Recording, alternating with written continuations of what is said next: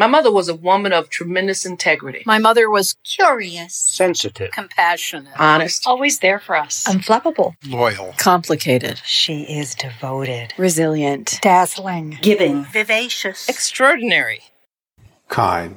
I mean, I, I, I he was a, he was just a kind man. You know, nobody's perfect, and I'm sure he wasn't perfect. But you know, I I was in that truck with him every moment I could spend with him and he just made you feel better.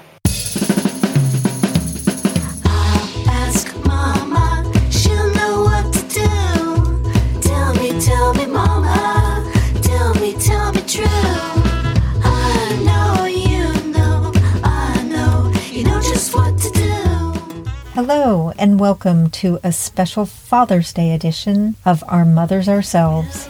I'm Katie Hafner, and I'm your host. Tell me, tell me, mama, what do I got to do?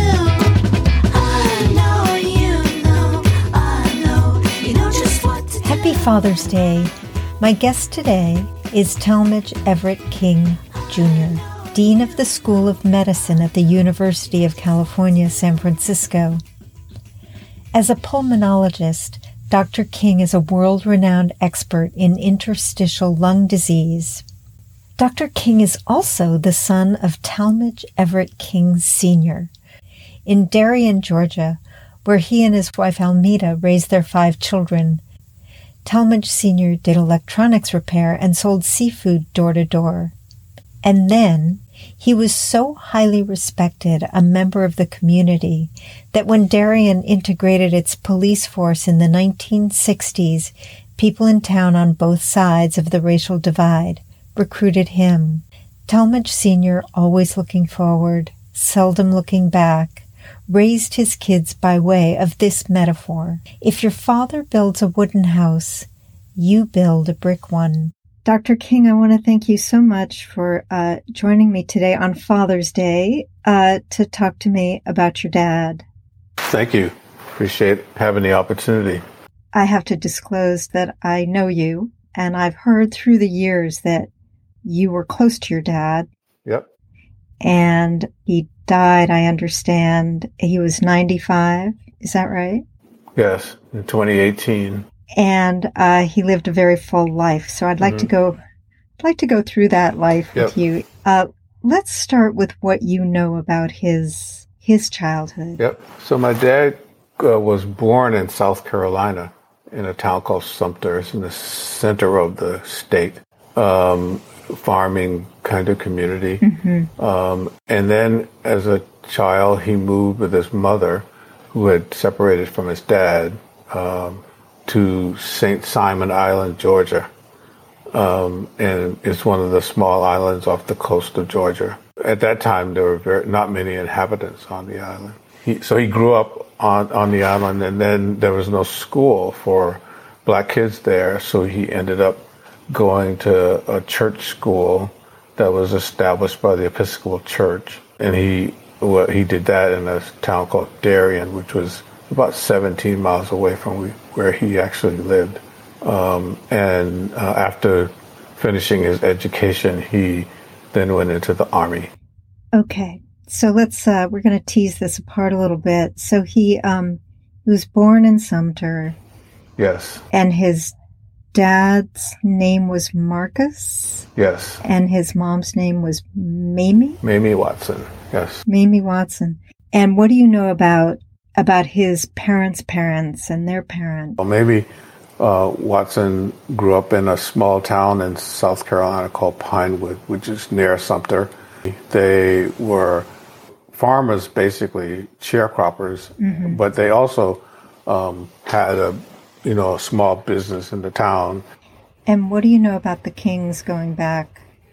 Yeah, so my my my grandfather was uh, his father was Cherokee, um, and I and it turns out we don't I don't know very much about my great grandfather, and my father also didn't know very much about him. He he only met him once or twice in his entire life. Mm. But he was very connected to his dad. So I knew him, my grandfather, Marcus King, really well. And I spent a lot of, a lot of time with him. In fact, we spent a lot of summers at my granddad's. He had land of his own. He grew his own food. He had animals, uh, and he had a little store. Mm-hmm. But so, but Marcus and Mamie, are they the ones who split up early? Yes. Did he? Did your dad tell you stories about growing up on St. Simon's Island? Uh, yeah. So my my dad, uh, it was it was a great place to grow up. Right. It was a small, safe community. My my his mother Mamie was a domestic. All the time I knew her. She worked for the same family on St. Simon. They're very relatively wealthy. I never got to know them. Um, they she kept that pretty separate. Um, but what's interesting is my mother, my grandmother, Mamie, my dad's mother, um, she actually worked for the Talmadges. You mean the Herman Talmadges? Yeah, and that's how my dad got his name, sort of. We never completely understood that story, but at that time she worked she worked for that family. But it doesn't sound like that lasted very long as my dad was growing up, but um, there was some relationship there that was never spoken. That's really interesting. So wait a minute, I'm trying to get the timing right. So Mamie would have so Mamie was um, Talmadge Senior's mom, and she would have worked for the Herman Talmadge family before her son was born because she named him Talmadge. Is that right? Yes. Yeah. Uh, there was some. There was something about the family and that family name that ended up with my dad being named Talmadge, and it never was clear to me what, if anything, was was there. Um, but um, and it, so it had to be. So that had to be in the in the 1920s. So that was well before Herman and Eugene were prominent. Right. I mean, Herman, and you know, Herman himself, wasn't he a famous segregationist? They both were. They were awful. Yeah. One was governor and one was senator. A couple of bad actors. but but Eugene, somewhere at the at about the time, because let me see, Herman may have died already, but Eugene was around in the '60s when all of this was going on. He was not a nice. Anyway, he was not a nice person. So I. I well, in Georgia, um, at the time, what a mess. Yeah. There were lynchings. Yeah, so it's interesting. I, I never heard a word about that. And I went to the Montgomery um, Museum and I and I went through and looked for all the na- all the places I'd lived in the South. Uh, actually, every place I lived to see where there there were lynchings. And I was shocked because my dad would have been about ten or eleven the last time there was a lynching in either McIntosh County or Glynn County, the two counties that we lived in. Um, and so I, it was surprising to me because I never heard him talk at all about it. Actually, nobody in my family talked about that. So he would have been old enough to have experienced it and understand what had happened, but he never mentioned it. Mm-hmm. What do you think was his reason? Well, he didn't. My dad didn't didn't wallow much in the past. It's he he was a forward thinking sort of person, um, and he didn't actually. I was so sad that I couldn't go back and ask him because I'm sure he would have had a story to tell. but I never did. I did have an opportunity to ask him. Yeah, and um, so he went to this school for um, black children because because black children couldn't get educated in white schools. So he went to this school the church school, an Episcopal church? Yes, St. Cyprian. In Darien, how did he get back and forth? My grandmother's brother lived in Darien and was a member of that church. Um, and that and wasn't and, it, and he lived probably three blocks away from it. So he may have stayed with him. Mm-hmm. And um, what's your sense of the of the kind of education he got? I think it was you know, but not very strong. I, I don't. I think that it was they probably they had limited resources, and I I think that he you know he wasn't very well prepared. And then the, the war came out, and so that's how he ended up in the army. Mm-hmm. And he went into the army in what year? Must have been in the early 1940s, because because he got out he got out two years before I was born, so um, so he must have been in in like 44 to 46. He was in the Philippines mostly, but he was in Australia and the Philippines. Mm-hmm. Uh, and do you know what he was doing? Well, he he he was an infantryman mm-hmm. at the beginning, and then he and then he took up electronics and got trained and became an electronics repairman. So that was his trade um, that he got while he was in. So you know, when you say electronics, now we kind of know what you're talking about, but back then, what was electronics? That it was cathode ray tubes uh-huh. and radio, right? So he did radio repair, um, and then he went, you know, then he then he started doing television repair, and then you know transistors came along, and you know it evolved over time. Mm-hmm. But he, a very enterprising guy, from what I can tell.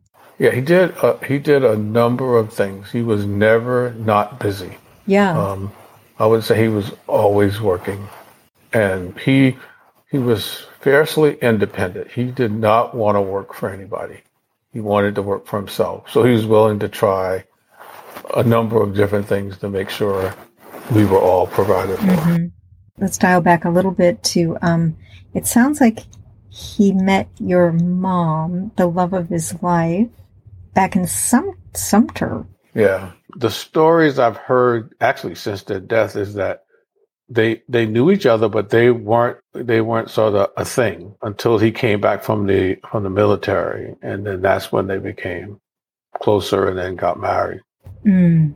Do you think Do you think he sought her out? And uh... the, it was always a joke about who sought who out who, but. but my cousin Elizabeth, who was in, in between them age wise, um, so she it turns out she knew them both absolutely well. Like she she's my dad's first cousin, but but she grew up in the same went to the same school. So she knew Almeda and Talmadge. Um, and so she tells a different story than either one of them told about how they got together. yeah. So uh, different versions depending on uh, who's telling the story. They were they overlap, you know, but but they because um, if you hear her tell it, she was the one that introduced Almeda to Talmadge. Because uh-huh. Almeda had a crush on her, but you know, so who knows? Well, who wouldn't have a crush on him? The photo, the wed, I guess that's her wedding photo that uh, you sent me. Um, she has a looks like a carna- a white carnation in her hair. Yep. And he's got this wonderful hat on, and he's looking very almost mischievous. Yep. Yeah. Yeah, you, you, want to know what he's thinking. Yeah, you definitely want to know what he's thinking. That was right. in 47. And there and that would have been in Darien. Sumter. No, in Sumter. Oh, in Sumter. I keep getting these places confused. So you're one of five kids? The oldest of five. You're the oldest. So you're Talmadge Jr. with the this dubious name Talmadge.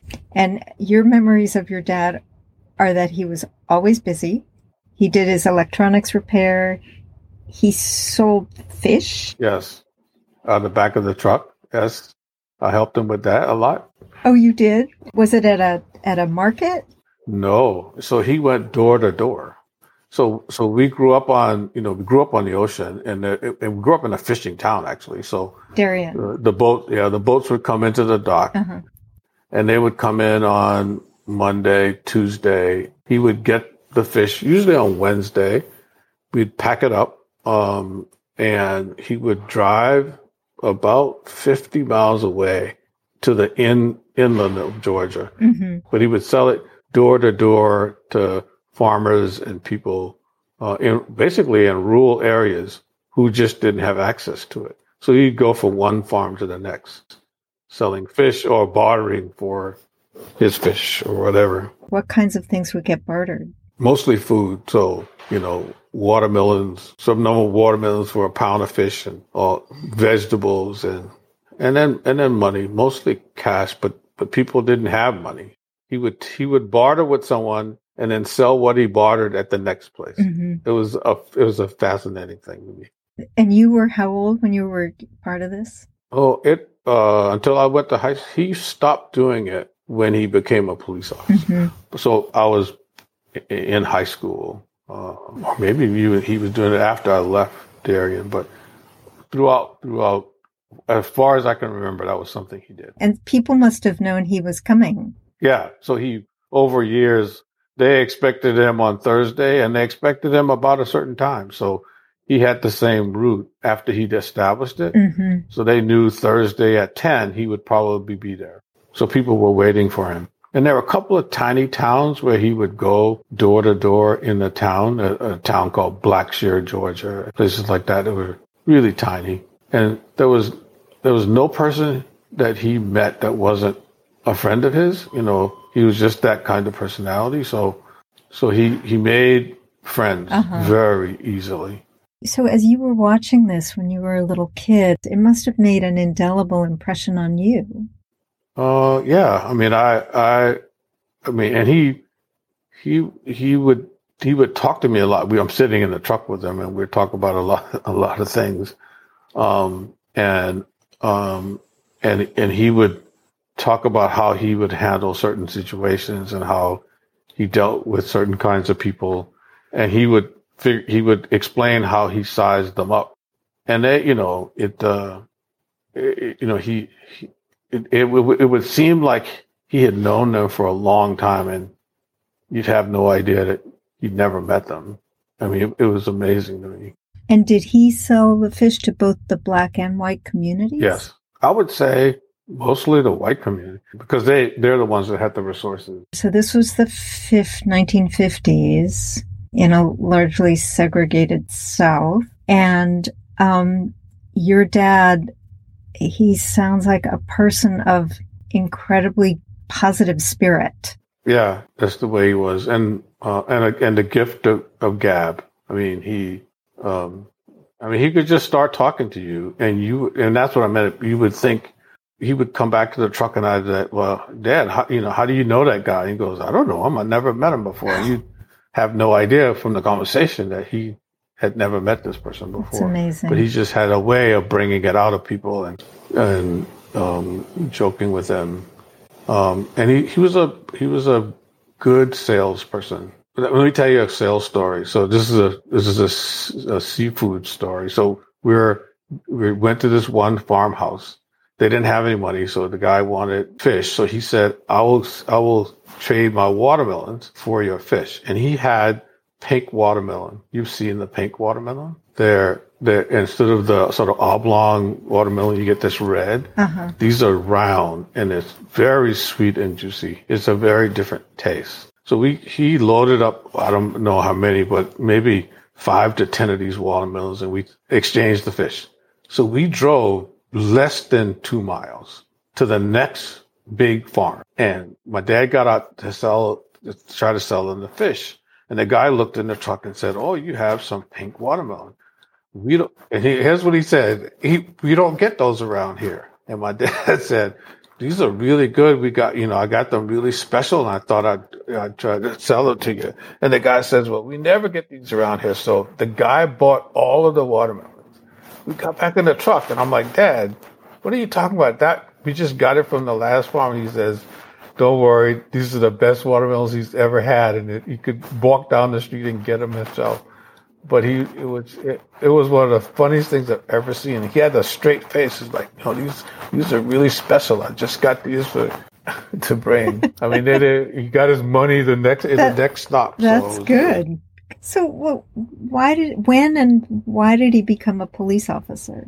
Wasn't his choice because remember I told you he didn't want to work for anybody. hmm So the community drafted him to be the to become a police officer. So they came to him. The black community came to him and said, "You're the you know basically you have to do this." And he absolutely did not want to do it, but he was drafted into it.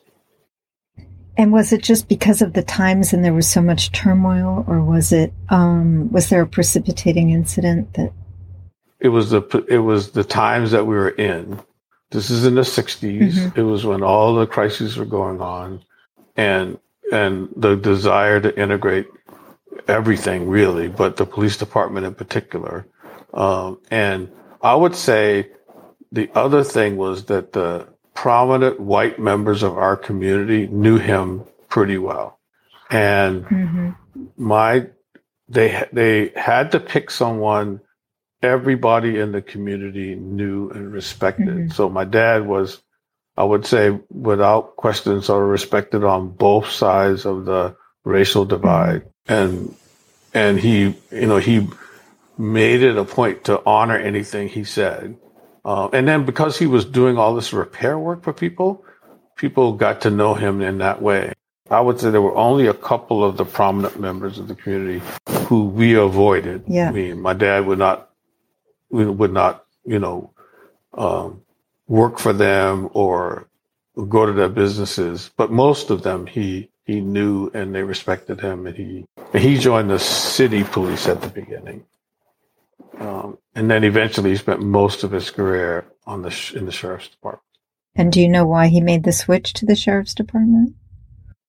Yeah, so the the sheriff's department uh, they paid a little better, and they were much better people. I'll be honest with you. The my mom did not like the other city police he worked with. In fact, most of them she would not let in the house. She would always go outside and talk to them at their car on the street because she just didn't like them and she didn't want dad working with them. These were white guys. Yeah, he's the only black guy, so they're all all the rest were they they were pretty nasty. Uh, and so then he joined joined the sheriff's department. The sheriff, so we lived not far from the sheriff's department, so we knew them. We knew that we knew the sheriff pretty well. My dad knew him really well. And so, so he, he joined that department once the sheriff realized he could integrate the department. Mm-hmm. Do you know how he was treated? Um, uh, I think he was treated okay. The, the thing that my mom was, so she, the thing that my mom was upset about, and I'll tell you the rest of the story in a second was he, he was almost always given the graveyard shift. Uh, and so, and that meant that he was often out in a car by himself in the middle of the night. Um, and so he, she didn't like that at all. And I think that's what let me, one of the things that made him leave the, the city police mm-hmm. is that they were unfair in their assignments of mm-hmm. time, of, you know, of rotations. Uh, and the sheriff department was, was at least better. People rotated different times. Mm-hmm. Uh, and this is, after, and then after I left home and whatever. So my brother, my brother went to college and studied criminology came back and was a police officer in my hometown as well and became my dad's boss. So in charge of the department working. He was second in command in the sheriff's office. My mother's first thing to my brother is, okay, now I'm going to tell you what his schedule is. so, so, so, he, so he could, so she gave, he, he have the schedule she wanted him to have. I love that. And so, um, and we lived in a very integrated community. I mean, this is a small town, so there was there was actually pretty much no black section and no white section. And, and where where I grew up, there were whites on. We were the only blacks on our block. Well, then Dad bought the block, so that made it easier over time. Wait, your dad bought the block? Yeah, you know, he, he just bought up all the things all around us, right?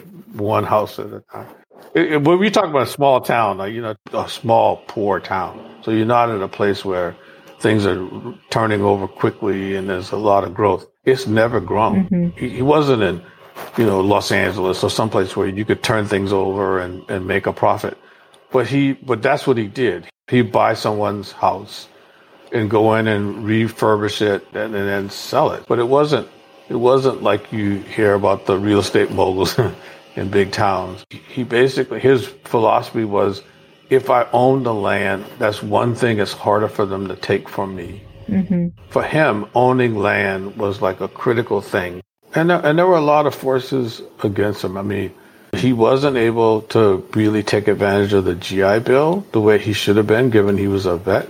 Well, blacks got blacks got locked out. I mean, technically they were supposed to get benefits, but there was so much discrimination, right? And and actually, that it that started to change, and like he had trouble like getting loans from the bank to for his business and that sort of thing.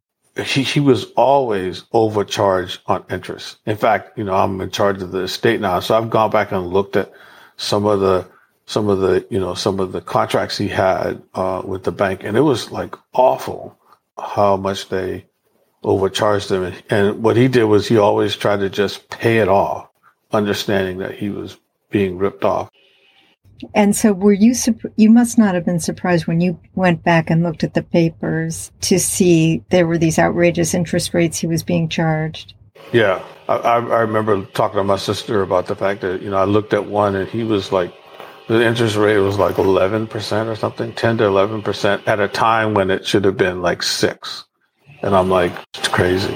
Um, but anyway, you, you just, he, he, was always just making it work. And then, um, but he, but he kept working at it. And he, and he also realized that there are people who were not, who were not there to help him. They were, they would do anything to keep him down. Mm. Uh, and he, there's several stories he told about that too. What, what's well, that, one well, well, one, one that really, really affected him. So I must have been around, must have been less than 10 years old. I was a little kid then. He got a new truck. Up until that time, you know, his truck, all his trucks were sort of used or whatever. But he actually had enough money. He went and bought a, a, new truck and he went to the ice house to buy ice in preparation for one of these trips to sell seafood door to door. And the guy who ran the ice house looked at his truck and asked him, where did he get it from? And he said, that's my new truck. And he looked at him and he said, you know, I'm, I will do anything to keep you from being able to do that. You don't deserve that. Oh. And because he was so blatant that he basically he would do anything in his power to keep him down. That was the last time we went to that ice house. We we started driving 60 miles away to get ice because he would not go back to that ice house. And that, and that, you know, that really, really affected him. Oh my um, gosh. And were you and there? No, I wasn't there. Um, that's horrific. Yeah. So his way of dealing with it was just to go 60 miles to a different ice house. Yeah. Yeah. So when when it came time for his kids, i.e., you and your four siblings, to go to school, what would you say his ambitions for you were? Um, he had this funny way of saying it, but what he would say, what he said to me often in the truck as we were driving along, something along the lines of, if your if your father built a wooden house, your responsibility is to build a brick house. And for the longest time, I couldn't figure out what the heck he's talking about. But you you didn't get it. I got it, but I you know it, was, it took me a while to realize his thing was his expectation was you do better than I did. That's what that's what that's what I want you to do. Mm. And they, my mom nor dad, all they expected is for me to to study and and and my mother's thing was be nice. Mm-hmm. Um, and my dad basically, mm-hmm. his whole thing was don't be afraid to work. Mm-hmm. And, you know, I, as I said, he, he really liked being in a position where you're not dependent on others so that you can make your own decision. I think that I don't know exactly how that ha- what happened in his life, but that really was a big issue for him. And so he, so the whole expectation was that we would complete high school and go off to college. It was it was mm-hmm. it wasn't that they talked about it all the time. It was just there. That's what you're gonna do. And did all of you do that? Yes. Yeah. Did he go to college? No, he just went to trade school. Yeah, and, and you know he over time he went to a whole bunch of other classes and stuff like that mm-hmm. Because every time something new came, he had to go back and learn mm-hmm. it. I remember when transistors came, he, that was a particularly trying time. He sounds like he was a very smart guy. Yeah, I would I would say he I would say he would say about himself was that he was he was street smart. He he wasn't fooled very very easily. Like he didn't he was very kind to people. In fact, he would he would loan people money which upset us more than upset him. And he was he was like he was like a banker in a way. I mean, people would want to borrow things from him, and he he would he he knew who to do it with, right? He didn't do it with everybody. Who, for example, if somebody's about to lose something, he would figure out a way to get them the money to retain it, and I swear they wouldn't pay him back, Mm-hmm. except he would always say, "I'm not broke because these people owe me." He, there'd be times you could see him in agony because the light bill is mm-hmm. due, or he's got to buy the fish or whatever. Right? Like somebody's somebody's going to pay me, and I swear somebody would walk to the house and hand them what they owe him. Wow. I'm like, how in the world does this happen? But he just had the faith that it'll happen, And it did. and it seemed like it always did. I mean, I was it was just amazing. And when so when you uh, you went to college and then medical school, what, how did he react to the success that you had? So he, I would say, I mean, he, he admired it a lot. The way he expressed it was really subtle, but in my view, I mean, because I got to know my dad so well, I knew when he was happy. He didn't have to say it.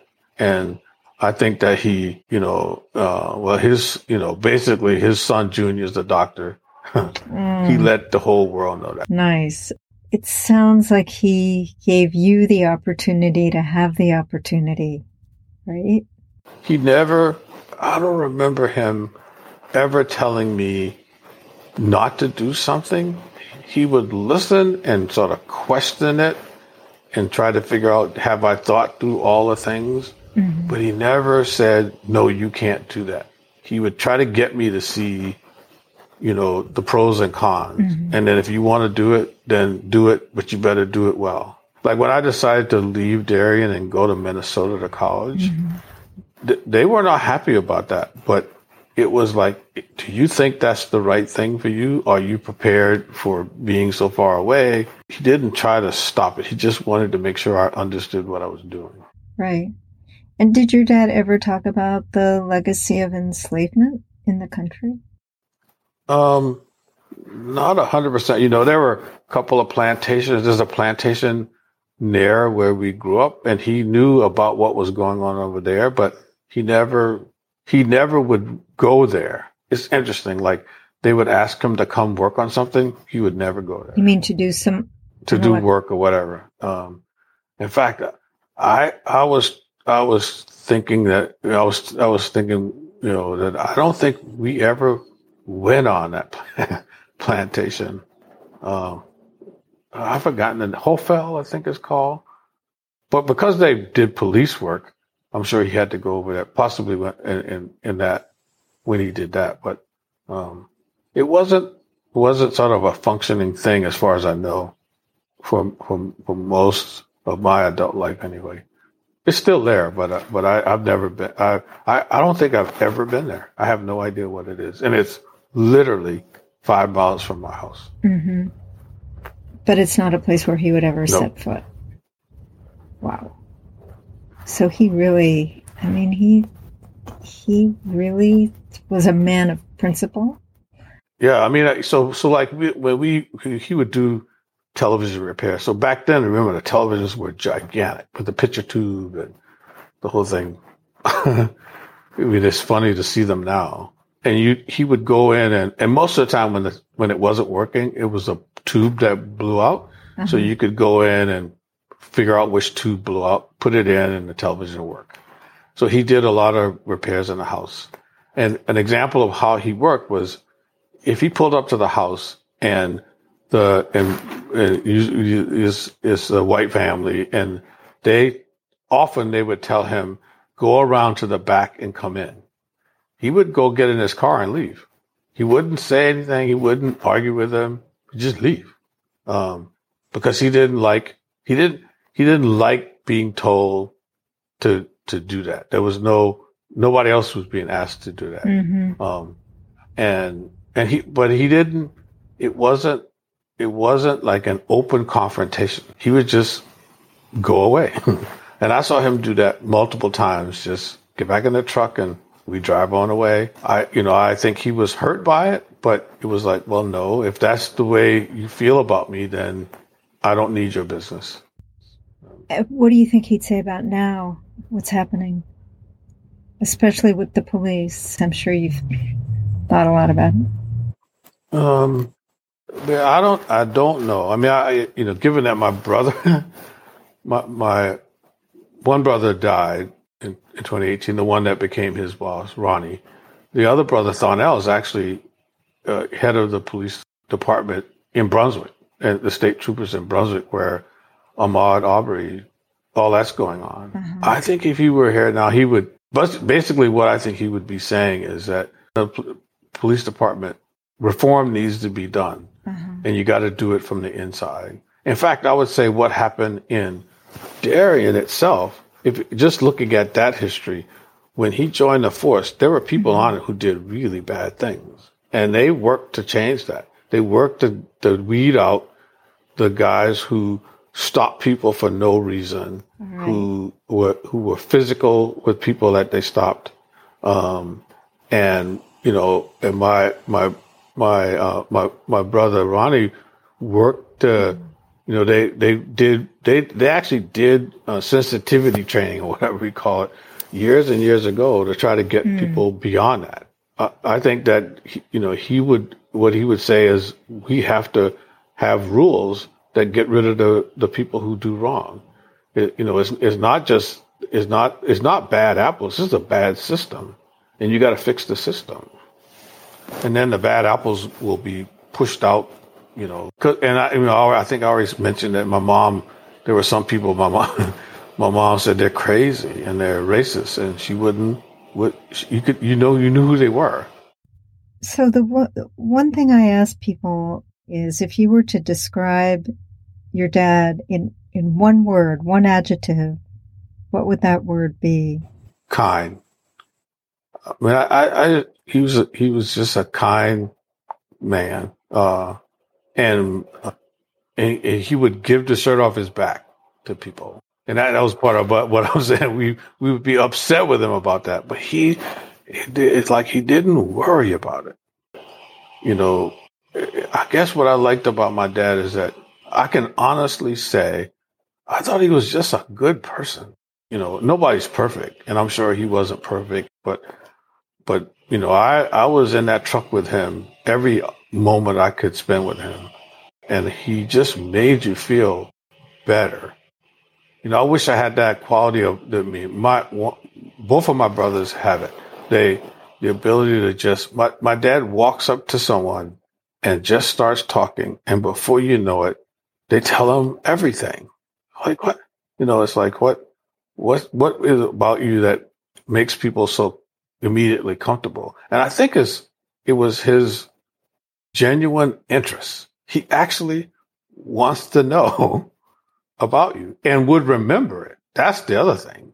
I can't remember it. I talk to people and, you know, I remember things about my patients, but he would actually come back and see you, you know, at a time period later and recount the whole story. So that means he was actually paying attention to you. It was an interesting quality uh, that he had. Um, and I would say he, you, just, he, he was always just making it work. And he always believed that things could be better and that he could do better.